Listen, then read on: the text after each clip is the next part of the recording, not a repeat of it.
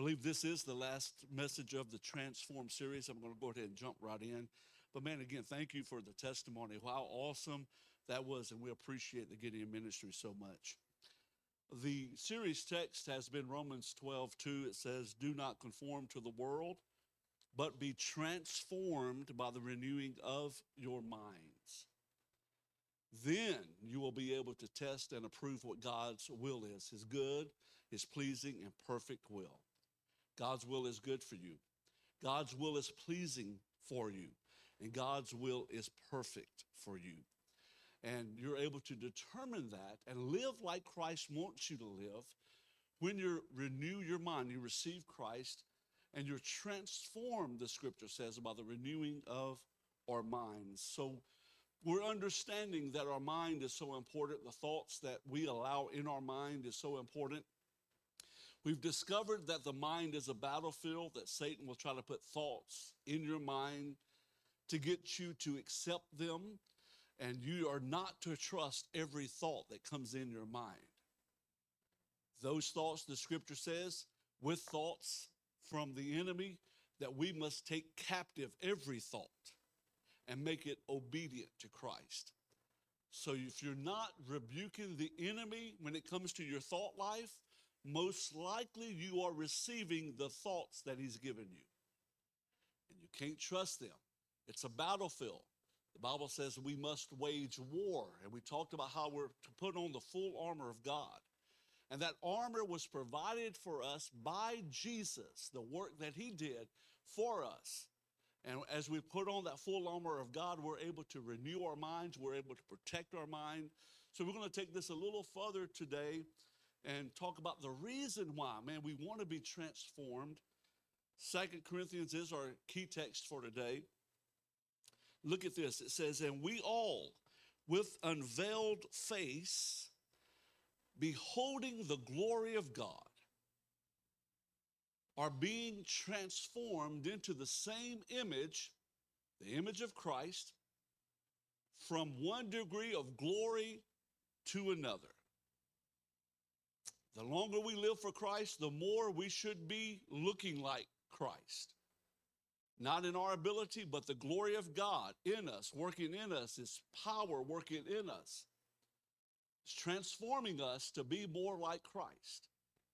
From one degree of glory to another, for this comes from the Lord, who is the Spirit.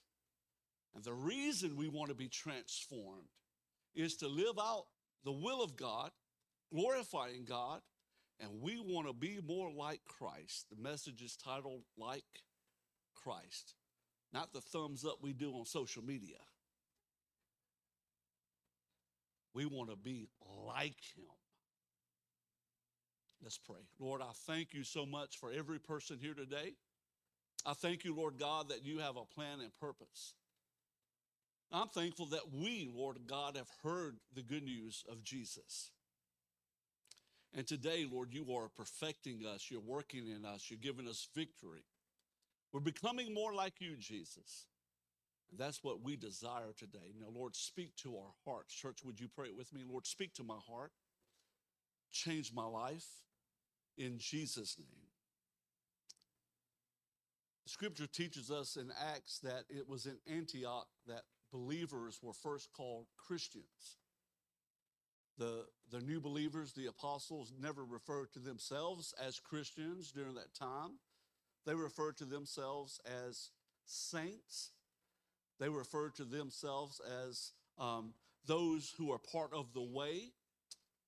They were uh, if, uh, refer to themselves as disciples, but not the word Christian. The word Christian was given in by those in Antioch to describe them. And the word Christian, the Greek word for Christian is Christus, meaning Christ, or Messiah, and Anum, Anum, A N U M, meaning of or pertaining to. So when they were given that label, it was saying that these people belong to Christ. They belong. And isn't what that's what the scripture says of us, that we were purchased with a price, that we are not our own? But that term, Christian, has really been weakened through the years, hasn't it? Generations. now, especially in the Bible Belt, where there is a church on every corner in Mississippi, that you can just say, I believe there is Jesus and God, and I can go to a church, and then you're labeled a Christian. But reality is that God considers those who would say, I am a Christian, to be a representative of Christ. Colossians says this, that whatever you do or say, do it as a representative of the Lord Jesus, giving thanks through him to God the Father. So when we say that we are Christian, we are actually saying that if you look at me, you'll see some of the same qualities that Christ has. Ooh, that's heavy, ain't it? Now, thankfully, we are all being transformed. There's still some work to do. I got some work to do in my life. What about you? But we are to yield ourselves as a lump of clay to the potter and being shaped into the image of Jesus.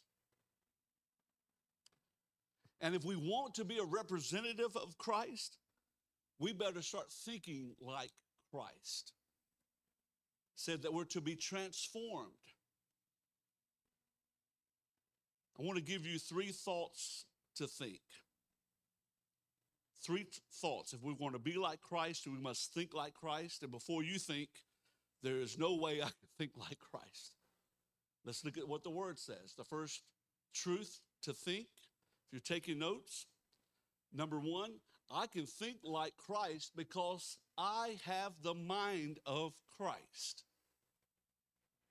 This is what your scripture says, that you, as a follower of Christ, can have the mind of Christ. Let's look at it in scripture, First Corinthians two sixteen. For who has understood the mind of the Lord so as to instruct him? But we have the mind of Christ. Thankfully, we became a new creation when we accepted Christ into our life. The scripture says, old things are gone. Behold, all things become new. That we have a new mind, a new ability to think like Christ. Now, thankfully, we got help. We're going to look at that. But you can have the mind of Christ. You cannot use the excuse. I cannot use the excuse. That's just the way I think. Well, that was dangerous with the way I used to think. And I'm thankful that I have a new mind that Christ has given me with my new life in him. Ephesians tells us about that. It says, look, to put off your old self, which belongs to your former manner of life and is corrupt through deceitful desires, and to be renewed in the spirit of your minds, and to put on the new self, say new self if you would, created after the likeness of God in true righteousness and holiness. I'm so thankful that I don't have to think the way I used to think. You don't either. The second truth to think is I can think like Christ because I have the spirit of Christ. We have the mind of Christ because we have some help. And it's the Spirit of Christ living in us. Talked about this last week, how the Holy Spirit helps us to think thoughts that are agreed with Christ. He helps you to think about Scripture. He helps you to think good thoughts. He helps you to think truthful thoughts. Jesus said this about him. He said, when the Spirit of truth comes, and he has, he came at the day of Pentecost, when he comes, he will guide you into all truth. For he will not speak on his own authority, but whatever he hears, he will speak. And he will declare to you the things that are to come. He will give you the truth about your past. Hopefully, for you, it's been washed by the blood. So many times in my life, I start thinking there'll be a song that would come on, a song that Uh, back in that day, there were some ungodly things that I was doing tied to that song. Does anybody know what I'm talking about? And song has a power. Be very careful with that. There are some songs I refuse to listen to. If it's playing, I'm going to leave because it puts me right back to what I was doing at that time. It has that kind of kind of memory connection, things that I'm a very uh, ashamed of. And those things I don't want to have place in my mind anymore. And the Holy Spirit will remind me that's forgiven. All of that in the past is in the past. Doesn't that feel good? He'll help you to, to know the truth about your past. He'll help you know the truth about your present. Man, what's going on today? You may be going through a hard time right now, and he'll give you thoughts of God is faithful. He's going to work it out for you. All things together, he works together for good. That's the work of the Holy Spirit, and he will help you with the future. God's going to take care of you. He has been faithful. He's got plans for you. The Holy Spirit helps us to have the mind of Christ. He leads us to the truth, which is Christ, which is his word, so we can think like Christ because we have the Spirit of Christ. The third truth, these are truths that you can think. You ready? Verse uh, number three, I can think like Christ because I have the ability to control my mind. You have the ability. That comes with the help of the Holy Spirit. There's a part for me and you to play, though. We have a choice to make. I can take garbage in, and when I do, garbage is going to come out, right? I can just let my mind think all kinds of thoughts, even being prompted by the Holy Spirit. That's not good. That's not right. Don't think that. I can just sort of go with it. I have a choice with the Holy Spirit within me. And I know he'll, he does the same for all of us, that as soon as my mind gets into a train of thought, we talked about that last week, that the Holy Spirit will say, wait a minute, I've had him tell me this. What are you thinking? Like, what, what am I thinking? And I have a choice. I have the choice to take that thought captive and subject it to Christ. So the thought that says, I'll never overcome this. Oh, wait a minute. The Holy Spirit will say, ah, wait. And I can take that thought and, and see if it's obedient to Christ. Is that what Christ says, that I'll never overcome? It isn't. So I have the ability. I have a choice. You do too. We just have to understand we got a choice. We have self-control.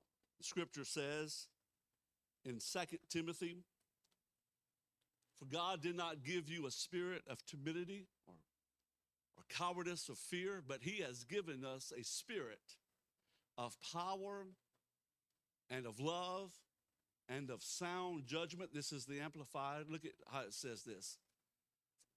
Your version may say, for God did not give you a spirit of fear, but of power, love, and self-control. Here it says a sound judgment and personal discipline. Abilities that result in a calm, well-balanced mind and self-control. Man, how many of us really just say right now, I need to do a better job at that? Self-control, I don't think that's many of us. That, man, to have, I can have control over my mind with the help of the Holy Spirit. And the Holy Spirit helps us to do that so we can think like Christ.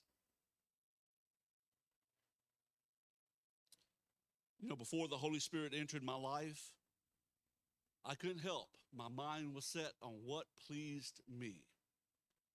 Those things that were not good for me whatsoever, they were far from the Word of God. They were far from the will of God. The Bible says this in Romans eight, for those who live according to the flesh have their minds set on what the flesh desires, or the things of the flesh. Let me read it again. For those who live according to the flesh, set their minds on the things of the flesh. That's your mindset before Christ. You just thought about what pleased you, what pleased your flesh. Now, could you could you do good back then? Yeah, yeah, we still do good. I mean, we, we still had some good raising and some things in us that some good came out of it, but most of the time it was, what am I going to do to please my flesh? How many of you were cre- creative when it came to be able to do ungodly things? Would you raise your hand, let the Lord love on you? Me too. Man, if there wasn't no party going on, I could create my own party. What about you? get creative looking for it. And that was our mindset. Our mindset was to please our flesh, which we know lines up with that pattern of the world, ungodliness. But thankfully, look at the, this. But those who live according to the Spirit, that's the capital S for the Holy Spirit, set their minds on the things of the Spirit. The Spirit helps us with that. He helps us to have a new mindset, a new pattern of thinking. Verse six, for to set the mind on the flesh is death, but to set the mind on the Spirit is life and peace. And the Holy Spirit is there to help you to have that new mindset. He uses God's word. He leads you by truth. That me and you don't have to go to that old mindset, which leads to destruction, which leads to death. That we can have a new mindset, the mind of Christ, that leads us to life and peace. So we talked about that battlefield, and if you wouldn't hear, go back and watch that message, uh, that the, the battle, how we can win the battle. But today, I want to help us because it would be better for us to stop some of those thoughts before they get here, right? And I want to give you four gates of the mind, okay? Four gates. These are ways that thoughts get into your mind, okay? Four gates. We got them, every one of us. The first one is obvious. It's the eye gate. What you allow yourself to see impacts what you think. So important for you to watch what you see. For those that have looked at pornography, those images will stay with you for your life. You'll have to constantly cast those down. Why? Because Satan will bring those things back to you. And the truth is, I'm thankful that God renews our mind. It's so important for us to have our minds renewed because certain things that trigger those neurons in our brain, neurologists and, and other doctors say that those neurons create a pathway in your brain, a mindset, a stronghold, if you will, that just stays with you. That's just the way your mind goes. But thankfully, God gives us a new mind, and we can have the mind of Christ. And it's so important for us to renew our minds. We don't have to be controlled by what Satan would try to put in our minds. But it's, it's so important for us to watch what we see with our eyes. Don't put yourself there. Don't put yourself in situations. Don't put yourself in movies that you know you're going to see things that you should not see. Because once the image is captured by your mind, you understand Satan will exploit that in your mind and give it to you over and over and over again. Jesus said the eye is the lamp of the body. So if your eye is healthy, your whole body will be full of light. But if your eye is bad, your whole body will be full of darkness. If then the light in you is darkness, how great is the darkness? Have a little thing that's not, um, not original with me. I heard it through ministry, and I thought, man, this is a good principle. And I live by it, and I just want to give it to you. It's called the, the second, second rule. Now, Patty says I don't say second right. I know, I understand. It's first, second. That's the second I'm thinking about, talking about. And it's called the second, second rule. That I should guard my eyes all the time and not put myself in situations that I know that's going to be bad for my mind, images. But if I'm watching T V, and for an example, I've used this example before, and thankfully I don't see them that much off as much as I used to on T V, but a commercial would come on, say, Victoria's Secret commercial. She done lost all of her secrets, hadn't she? And I, I'm watching something wholesome on T V, trying to be very careful, then all of a sudden that kind of commercial would come on, and I really can't help that first second. It's the second second that I'm accountable for. Now, I should do whatever I can to eliminate that first second, right? But when it happens, that first second, I don't have to say, oh, God, I'm so sorry. I should have never allowed my eyes to see that. It's the second second that I'm accountable for. And knowing that, you have to have, I, do, I try to have quick reflex. And I actually get mad because I understand what's behind that. Yeah, they think they're just selling stuff to ladies. But the devil's selling something a whole lot worse. Your eyes. Job said this, I made a covenant with my eyes not to look lustfully at a young woman. Did you know Jesus said that if you look at a woman and you desire to have her, that you've committed adultery already with her? Your eyes are so important. Be very careful what you allow your eyes to see. It captures images for your brain. Protect that. That's a, a heavy influence on your mind, the eye gate. The second one is the ear gate. Oh, be careful what you hear. Watch what you allow yourself to hear, especially this day and time, even things that come across as good. I saw on Facebook somebody was saying that there's actually a Ouija board kind of game for Christians called the Holy Spirit board, I think it was.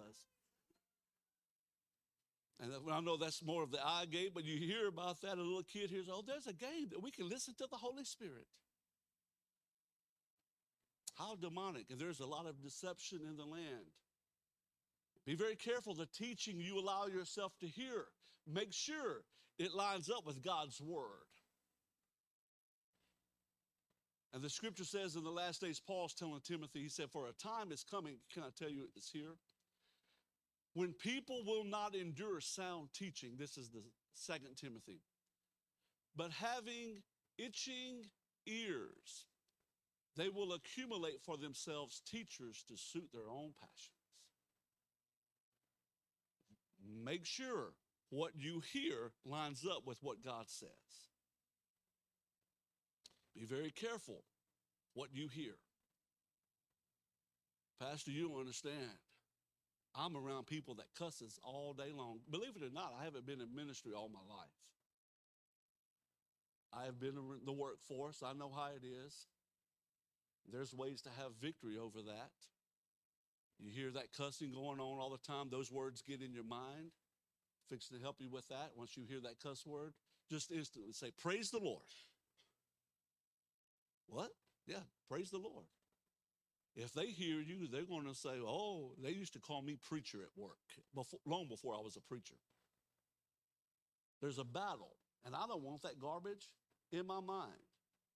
Can I ask you, I've heard people cuss God. Why aren't they cussing the devil? Why ain't anybody using the devil's name in vain? That tells you where the power is, right? So you just speak against. Don't let that stuff get in your mind. Don't receive that. Your ear gate hears it. Speak out against that. Let me give you another one, the spirit gate. We are spirit beings, okay? We are spirit beings. We live in a body, and we have a soul, but you are an eternal spirit being. And we've talked quite a bit on how the enemy will try to put thoughts in your mind. He does that. He's a spirit being. Thankfully, the Holy Spirit is a spirit being. They speak to your spirit. They speak to your spirit thoughts that will be received in your mind. But thankfully, when your Holy Spirit is working in you, the Holy Spirit is working with your spirit, you can catch it before it ever really gets into your mind, or as soon as it does, you can reject that. But that's the way the spirit world speaks to you, to your spirit. And hopefully your spirit is alive in Christ, listening to Christ, taking in his word, and the, the spirit within you will, the Holy Spirit will communicate with that spirit within you so you can guard your mind. Let me give you one other one, and um, this is really related to number three, but I wanted to include it, the conscience gate. Thankfully, we were all given a conscience by God. It's a part of our spirit, but did you know you can harm your conscience? You can actually do damage to your conscience. And, and I see the conscience as the, the moral guard over your mind, over your heart. It's what God gave you to help you to know right and wrong. And God deals with our conscience. I'm so thankful the Holy Spirit will even deal with our conscience. Look at what Titus says. To the pure, all things are pure, but to the defiled and unbelieving, nothing is pure. But both their minds and their consciences are defiled. And our, our, we can allow things in our mind that can defile our conscience. And then our conscience is damaged, so we are not alerted morally when the things come our way or in our minds. We just receive it. But I'm thankful the Holy Spirit works with us, aren't you? Man, there's some things that I used to think were okay. And the Holy Spirit changing me more like Christ, now I have a different view of that, that I don't need that. I, that's not good for me.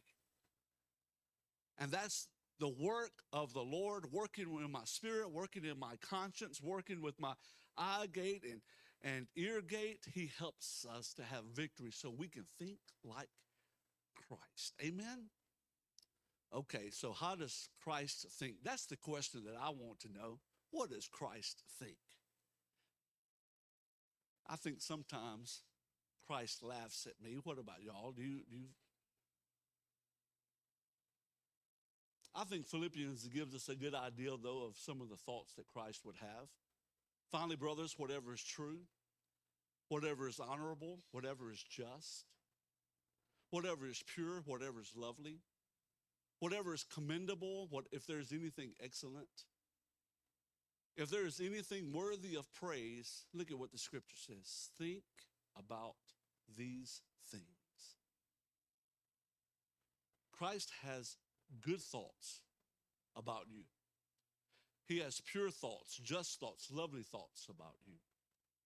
And the scripture teaches us that we can have these kind of thoughts ourselves. If, I, if you want to know what somebody thinks, listen to them when they're going through a hard time, when they're going to a, through a difficult situation. You'll understand their pattern of thought, their, their mindset. Because we can pretend for a little while, can't we? And let's go in closing to the a very difficult time for Christ. He's hanging on a cross. If we could understand the torture that he endured, we would be more appreciative of the price that was paid. We pretty Jesus up for images in church. Flesh was hanging off his back. The scripture says that he was marred beyond human form. Naked, he didn't have a cloth that I can tell. Humiliated, disfigured for you and me. For him to speak, and we're going to look at, at, at a few things that reveal his mindset, what he spoke, but for him to speak, doctors say that he would have to lift his body up by pushing on those nails in his feet and pulling on those nails in his wrists to get enough oxygen in his lungs because they were filling up with fluids. It wasn't a casual conversation like we see in the movies. Every word was pain-riddled.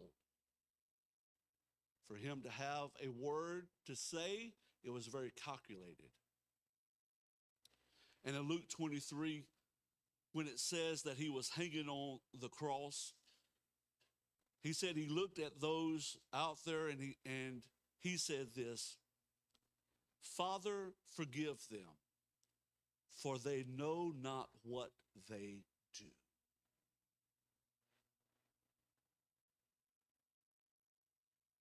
And it follows up with, and they cast lots to divide his garments.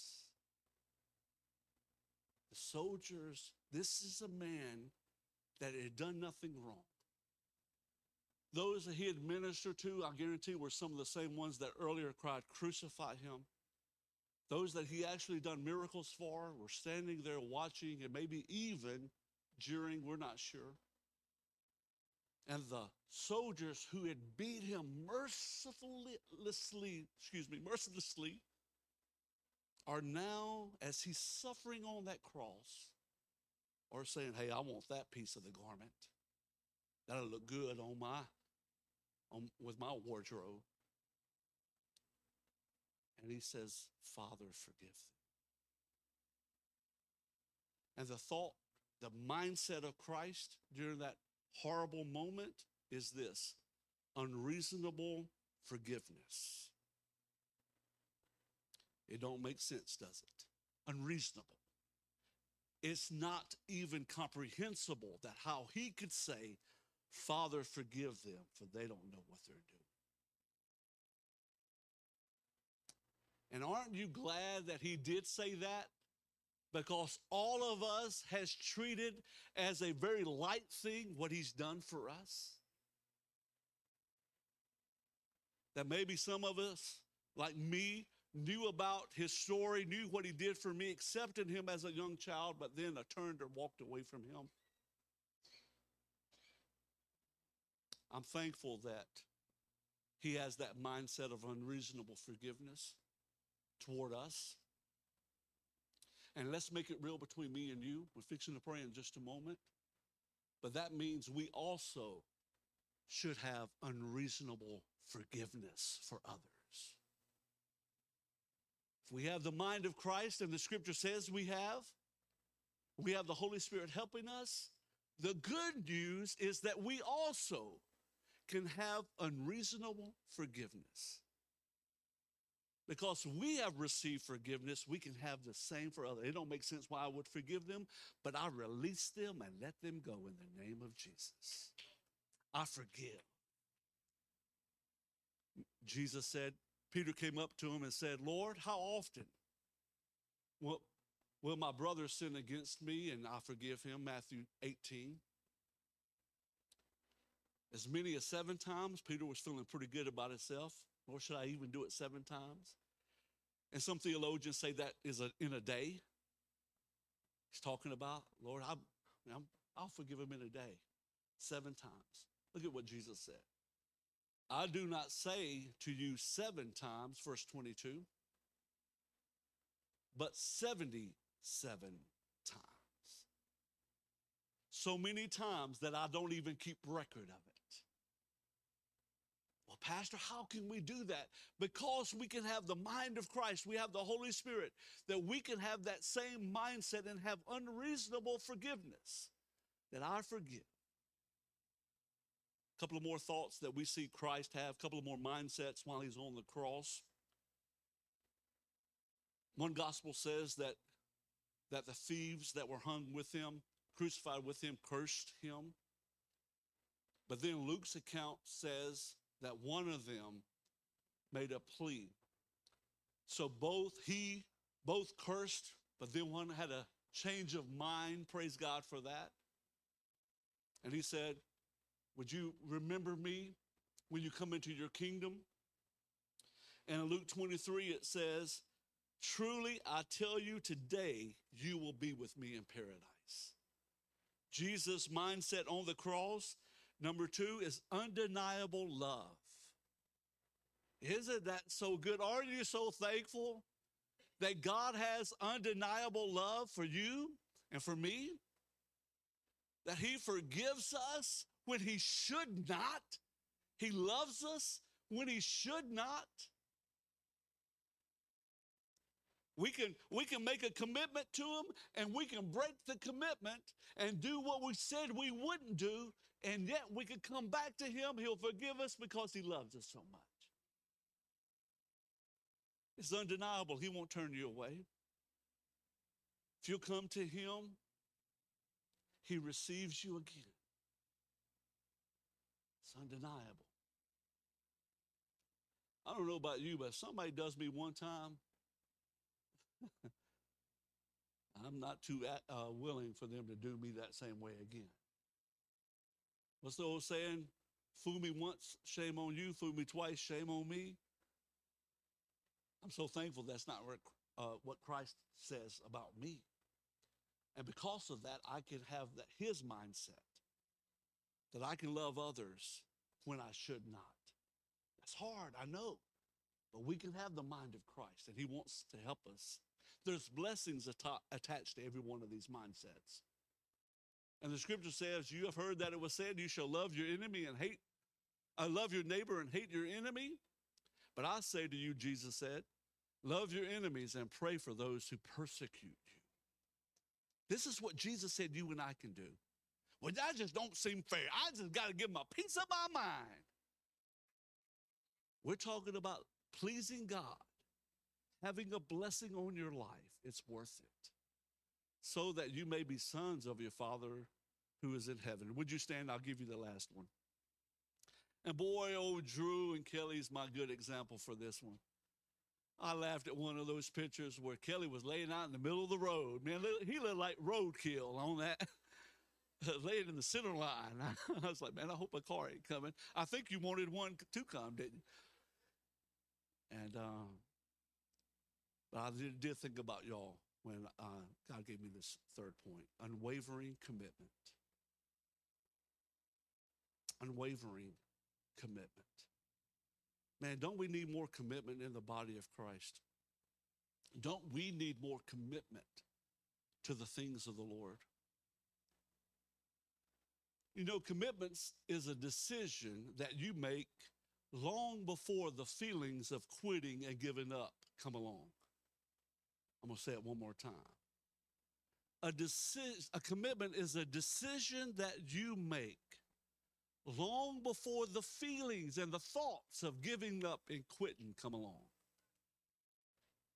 Man, don't we need that in our marriages? If you if your marriage is based on feelings, uh, you got about three days. When I counsel folks before I marry them, I, I, there's not a lot of marriages, I'm weddings I'm happy about, and um, I try to talk them out of it. And I tell them, you ought to see the shock on their face when I'm telling them, you got a month, it's not too late, you can call it off. Unless Jesus is going to be the center of your marriage. And that means the center of your life. I would call it off if I was you. It's a commitment. It's not by those feelings. And Jesus was committed. To finish it out on Luke twenty-three, this is what Jesus, let me read these scriptures. While the sun's light failed, and the curtain of the temple was torn in two. I'm so thankful it was. That means we can go into the holy place and worship.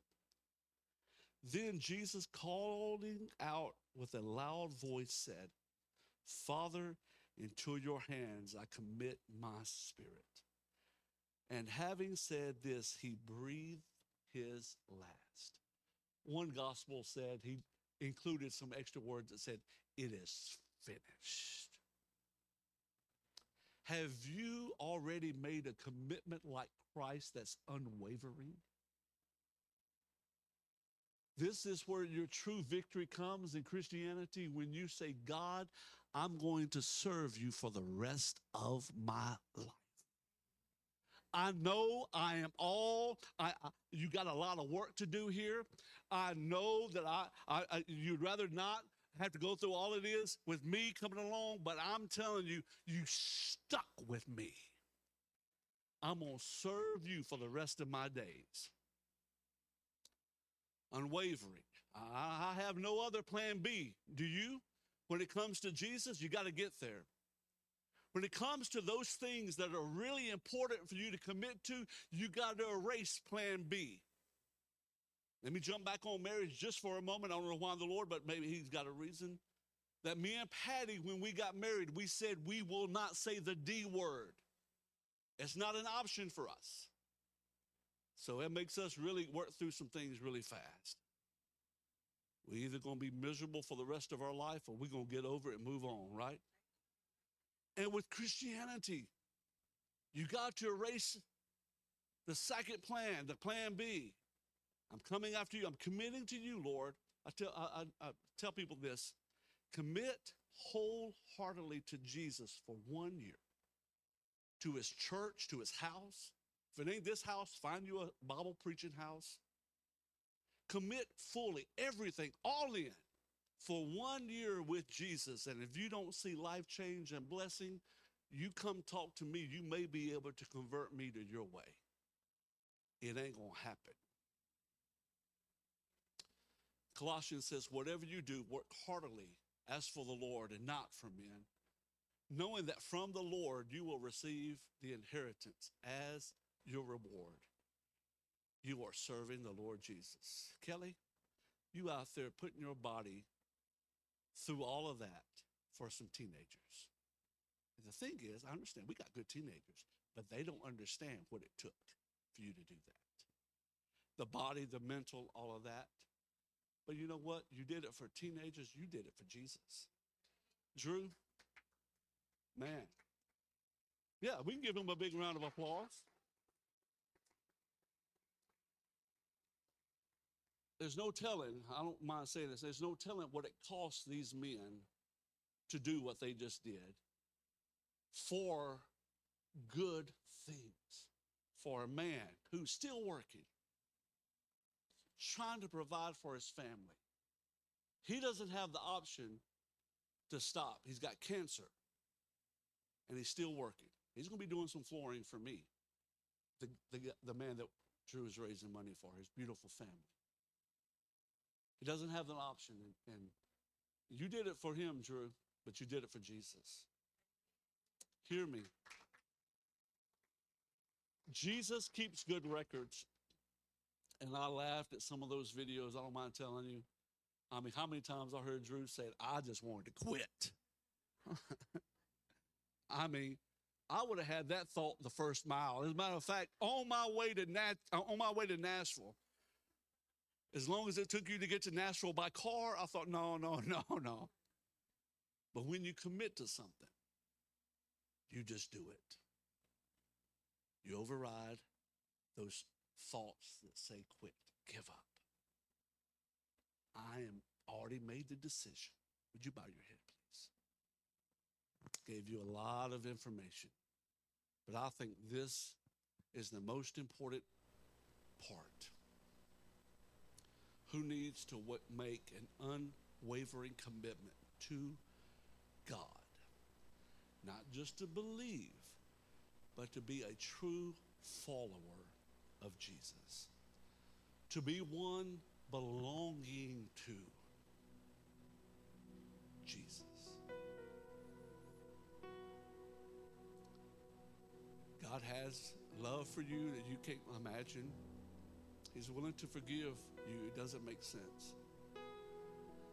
And hear me, he's committed to you.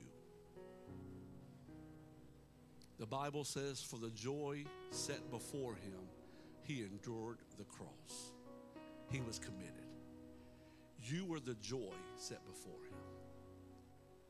If you need Jesus to be the Lord of your life, you know exactly what I mean when I say that. You might believe in him, but you need him to be the Lord. You want to put him first place. If that's you, would you raise your hand? No shame. Yes. No shame. Yes, yes. You can put your hand down. The Lord sees those hands. Anyone else? Man, I need to make Jesus the Lord. I need to go all in. I need to do it fully. Anyone else? That's you. Would you raise your hand? Yes, you can put your hand down. God bless you. Thank you. The Lord sees that commitment. You're, you're raising your hand. You're saying, I'm going to commit. Anyone else, we're fixing to pray. Praise God for you. The Holy Spirit's going to help you. Oh, you're going to begin thinking like Christ. You're going to see blessings. Church, can we pray it together like we always do? If you're watching online, you raised your hand. The Lord saw you right there. And we're fixing to pray it. And we're going to pray it together. I'll give you the words. You give the Lord your heart. Let's pray it, church. Heavenly Father, thank you for loving me so much that you gave your son, Jesus, to die on the cross for my sins. I'm a sinner. I need a Savior. Would you forgive me for all my sins? Would you come into my heart? And would you change my life? And Lord, I'm committed to you. In Jesus' name, amen. Come on, we had four or five people that raised their hands to commit freshly to Jesus. Come on, let's praise him. Let's thank him for that. Commit to his house, y'all. Be there when the doors of the church open. Come expecting. Commit your finances to the Lord. Commit your family to the Lord. I mean, commit wholeheartedly. I want to pray one other prayer, and I think it has to deal with forgiveness. And man, I'm telling you, forgiveness, hear me, forgiveness will wipe you out spiritually. Unforgiveness. Unforgiveness will wipe you out spiritually.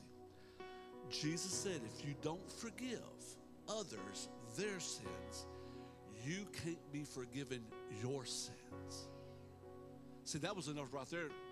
I don't have an option because I got too many sins that had to be forgiven. And man, I mean, look, it's not easy. I'm not saying it is. But I don't have an option to hold unforgiveness because I need forgiveness. I want everybody to be real quiet at this moment, okay? So we're going to ask for forgiveness. Would you bow your head, please? Pastor, how do I know if I'm holding unforgiveness? There's going to be a person that comes to mind. Can you say, I forgive in Jesus' name? How hard is that? Is that mine? You start thinking about that person. I don't know if it's them or not. I don't know. Go ahead and say, I forgive them in Jesus' name. And if you struggle with that, let's go ahead and ask the Lord to help us with that. How many of you got someone right now that you need help? The Lord needs to help you, and you're willing to if he helps you, but you need help. Would you raise your hand? No shame, no shame. Yes, yes, yes, yes, yes. You can put your hands down. Anyone else? I need help with this, Jesus. I'm willing, but I need help. Lord, you saw those hands that were raised. You know what they went through. It was not fair. Lord, they were done wrong. And it seems like that if we forgive them, they're going to get off easy, free. But Lord, it's hurting them too much. Help them by your Spirit to forgive in the name of Jesus. Satan is trying to use that against them to keep them bound. And Lord, today that stops in Jesus' name. You're going to help them to forgive and be free. And Lord, I thank you. You're doing that. And I give you praise for that. In Jesus' mighty name. Amen, amen. Can we just give God another praise, y'all? Thank you, Jesus. Thank you, Lord. Man, it's been a good day in the Lord's house. If you are, if you came today, I met some folks for the first time. We would love for you to come and stay for the lunch. If you don't have to listen to me preach again, you could go and come back if you'd like. It's going to be following the second service for all those new to move. Um, Uh, following the second service, it's going to be a, a good time to get to know you and for you to get to know our church. We thank God for you. This Wednesday is First Wednesday. I have people all the time to say, oh, I didn't know it was First Wednesday. Uh, First Wednesday is the first Wednesday of the month. So whenever you see that First Wednesday coming around, guess what? It's First Wednesday, and it's First Wednesday service, six thirty to seven thirty. We have a great time worshiping and hearing from the Lord. Come and join us. That's this Wednesday. Hey, God bless you. Thank you. Give it up for our Gideon ministry. Thank you. Chandler is a part of our church. So glad he's uh, involved in that ministry. And look, don't forget to give your offering. Put Gideon ministry on that, or you can give online. Let me bless you. Would you raise your hand? The Lord bless you and keep you. The Lord make his face shine upon you and be gracious to you. The Lord lift up his countenance upon you and give you peace. God bless you. Have a great Sunday.